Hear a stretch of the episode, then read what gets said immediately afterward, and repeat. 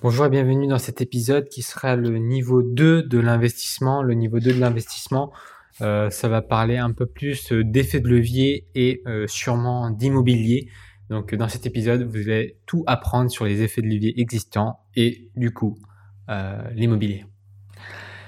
Alors, dans les vidéos niveau 0 et niveau 1, euh, on a parlé d'épargne de précaution, hein, tout ce qui est livret, PEL, etc. Dans le niveau 2, euh, non, enfin dans la vidéo niveau 1, donc la deuxième vidéo, euh, on a parlé de tout ce qui était PEA, compte titre, ETF, e ou bien choisir à ce moment-là directement un, un cabinet en gestion de patrimoine. Et puis dans cette vidéo-là, on va tout de suite parler des effets de levier. Il faut savoir que il y a grosso modo euh, plusieurs effets de levier, mais grosso modo, il y en a quatre qui sont très importants. Le premier effet de levier, on en a parlé dans le niveau zéro, c'est l'effet le, de levier de l'épargne. Vous arrivez à mettre de l'argent de côté, avec euh, cet argent de côté, on va l'investir pour pouvoir produire des bébés. Premier niveau euh, effet de levier.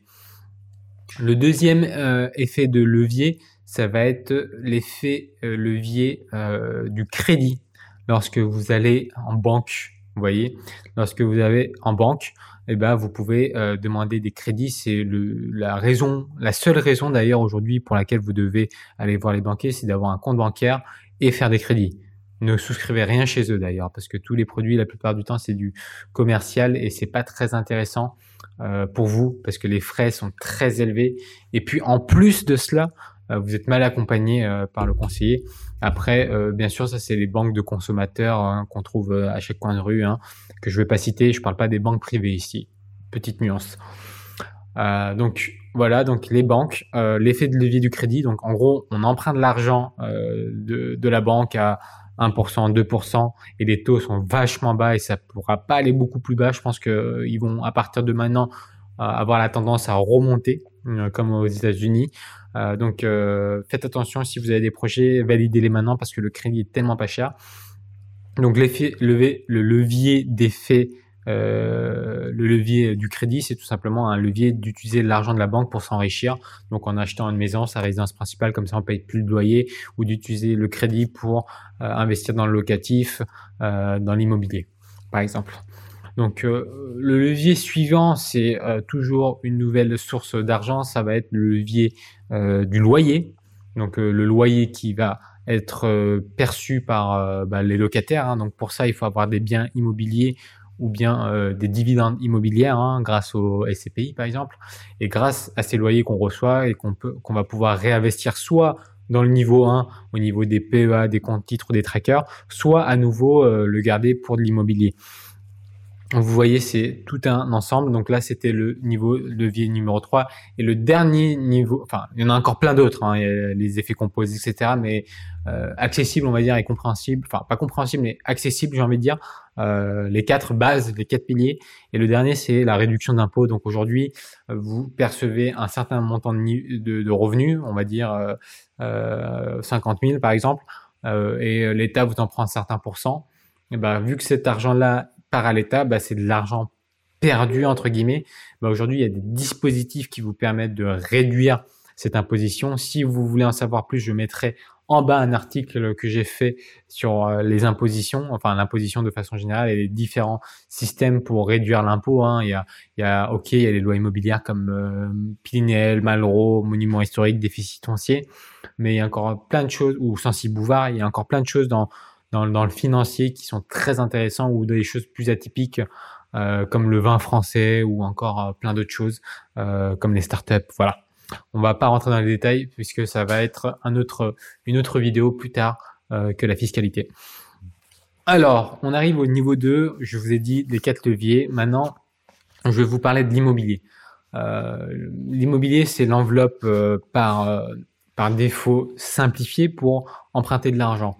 Parce qu'aujourd'hui, on peut emprunter pour deux choses, soit numéro un, on a, on a une idée business comme envoyer une fusée euh, ou envoyer des gens sur Mars avec euh, type SpaceX et on emprunte pour euh, ce genre d'entreprise. Non, mais ça peut être aussi un cabinet de comptable ou bien une école. Enfin bref, ça peut être plein de choses. Et puis derrière, il y a l'aspect immobilier.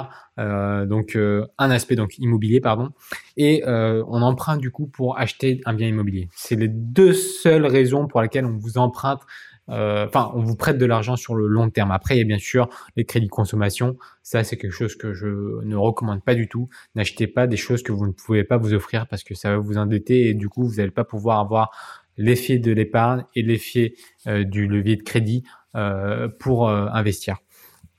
Et du coup, vous allez tomber dans la rat race, donc dans la course de l'hamster en fait, hein. donc à courir à j'ai ma paye, je dois payer euh, mes crédits, je dois payer mon loyer et hop, euh, je dois payer euh, ce de quoi j'ai besoin pour vivre, ma nourriture, l'école des enfants, etc. Et hop, je dois repartir travailler pour payer tout ça et là, c'est vous pourrez plus vous en sortir.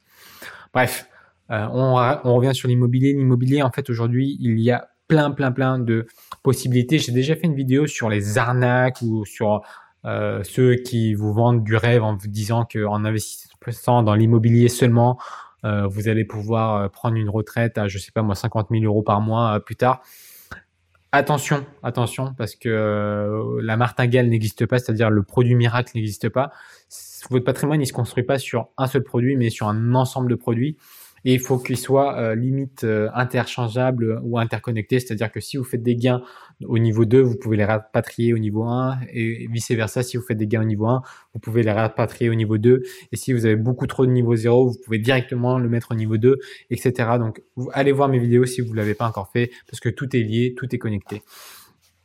Alors sur le niveau deux, aujourd'hui, l'immobilier, euh, il y a plusieurs choses à voir. Est-ce que vous voulez investir déjà pour une résidence principale, donc y habiter et ne pas payer de loyer, ou bien est-ce que vous êtes d'accord pour payer un loyer, mais investir dans le locatif, c'est-à-dire acheter un bien immobilier et le louer? Euh, dans les deux cas, il faut faire soit l'un, soit l'autre, euh, ou les deux, mais il faut surtout pas ne rien faire du tout parce que ça veut dire que vous n'utilisez pas le levier du crédit pour investir dans l'immobilier et là du coup c'est euh, de l'argent perdu entre guillemets surtout que les taux sont très très très bas. Euh, encore euh, il n'y a pas longtemps, une de mes clientes a fait un prêt sur 25 ans à un taux dérisoire de 0,76%, donc c'est dérisoire. donc je vous invite vraiment à aller contacter vos banques et demander quelle est votre capacité d'emprunt. Ceci étant dit, j'avance. Euh, donc dans l'immobilier, euh, maintenant que vous êtes dit, ok, on va acheter dans l'immobilier, euh, il y a plusieurs questions qu'il faut se poser. déjà, si c'est résidence principale, regardez le lieu d'abord proche de votre travail, le lieu de vie, etc., etc.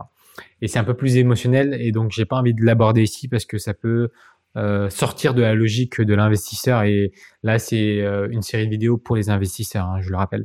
Donc on arrive à la deuxième euh, solution, la série euh, du coup qui, concerne les investisseurs. Alors, quelles questions qu'il faut se poser? Quelles questions faut-il se poser? C'était pas français là.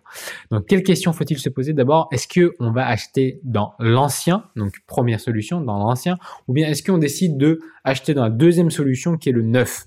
Alors, le neuf, qu'est-ce que c'est? Le neuf, c'est tout simplement des biens en vente on appelle ça VFA, vente en l'état futur d'achèvement.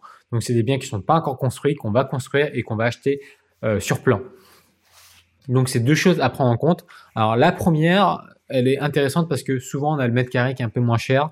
On peut avoir des biens euh, en plein centre-ville parce qu'on ne construit pas beaucoup de nouvelles appartes hein, ou de, bâtiments ou de maisons en centre-ville, il hein, faut le savoir. Euh, alors que dans l'ancien, on peut trouver des trucs centre-ville euh, bien intéressants au niveau du lieu. Et euh, dans l'ancien, ce qui peut être bien, c'est que on achète quelque chose de totalement délabré et on, fait plein de travaux et on arrive à quelque chose qui est à notre goût. Et qui dit quelque chose à notre goût, c'est aussi quelque chose qui va qui va être forcément mieux rénové parce que c'est nous qui aurons choisi en fonction de ce qu'on voulait. Mieux rénové, enfin ça reste relatif.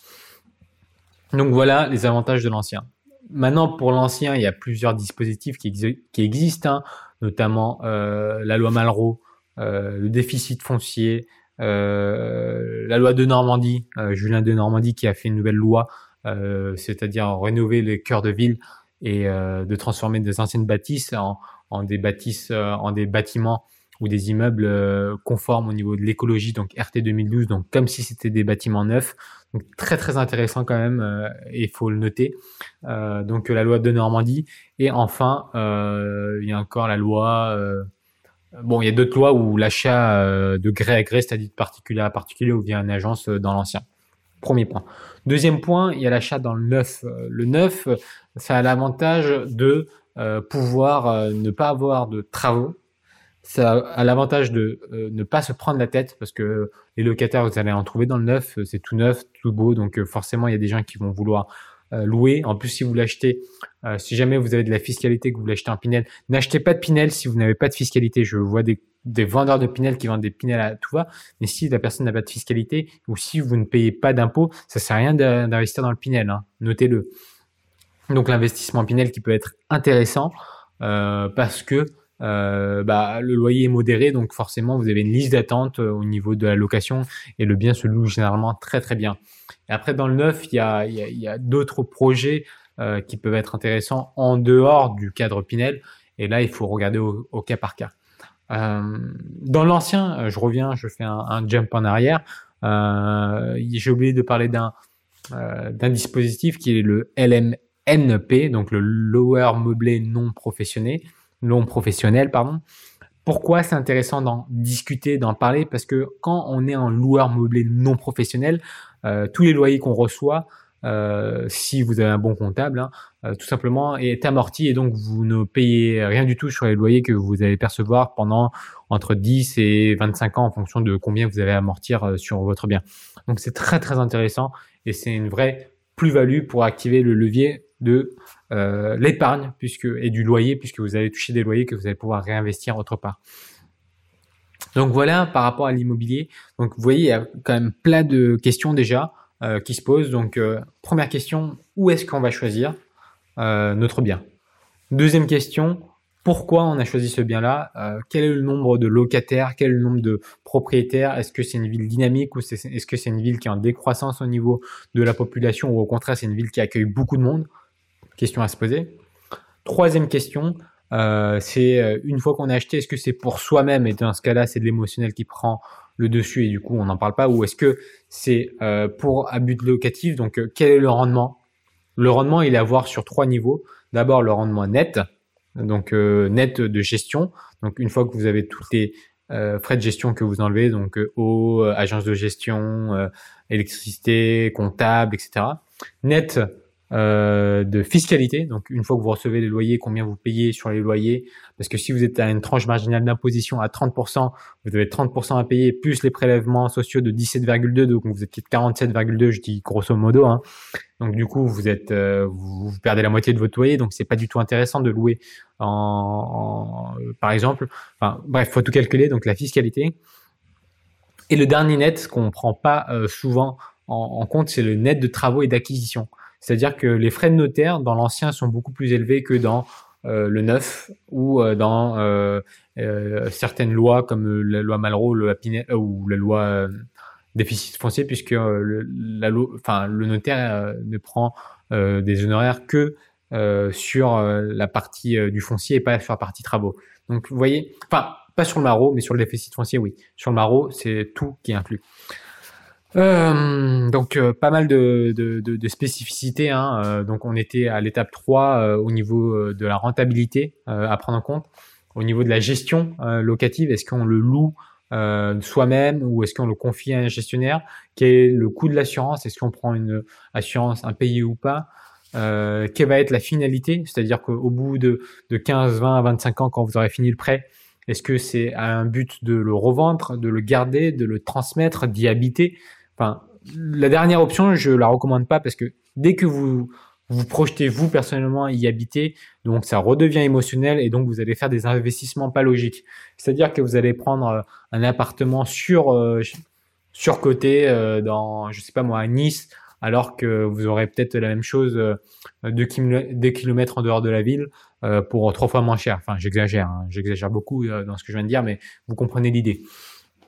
Donc voilà, c'est toutes ces questions qu'il faut se poser.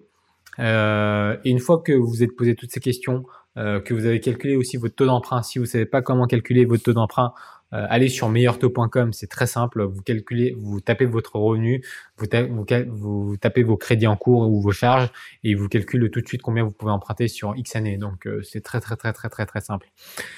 Et enfin, euh, dernier point, de toute façon je, je l'ai déjà dit dans la vidéo précédente, hein, si vous ne voulez pas vous sentir submergé par l'acquisition d'un bien immobilier, déléguez-le vous pouvez bien sûr euh, passer par votre agence immobilière ou bien par un promoteur, mais encore mieux passer par un conseiller en gestion de patrimoine qui vous euh, fera euh, un bilan déjà de votre situation pour savoir si c'est pertinent de le faire en fonction de vos objectifs.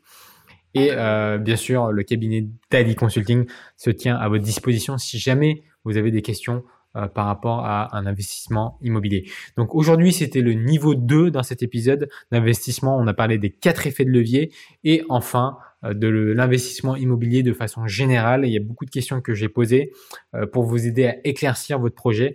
Et en fait, c'est un vrai métier, surtout quand c'est du, du neuf, parce qu'il faut bien choisir ses lots. sinon, on risque de acheter beaucoup plus cher que le marché. Et là, ça devient aussi problématique. Bref, à disposition pour répondre à vos questions. Vous pourrez prendre euh, un petit créneau euh, pour réserver un call avec moi ou sinon euh, quasiment carrément passer un rendez-vous avec moi au jour où je fais cette vidéo là, où je fais cet épisode là. Il faut savoir que j'ai aucune disponibilité sur un mois et demi parce que les vidéos commencent à prendre et que je suis intervenu sur d'autres chaînes, donc ça, ça fait que j'ai une un flux, mais j'ai recruté euh, des salariés, euh, deux personnes qui vont me soulager aussi à ce niveau-là. Donc bientôt, il y aura un peu plus de créneaux, mais pour l'instant, euh, je ne vais pas pouvoir recevoir de nouveaux clients. Je vous dis à très très bientôt et puis inscrivez-vous à ma newsletter sur le cercledali.fr puisque on va arriver tout doucement à notre niveau supérieur.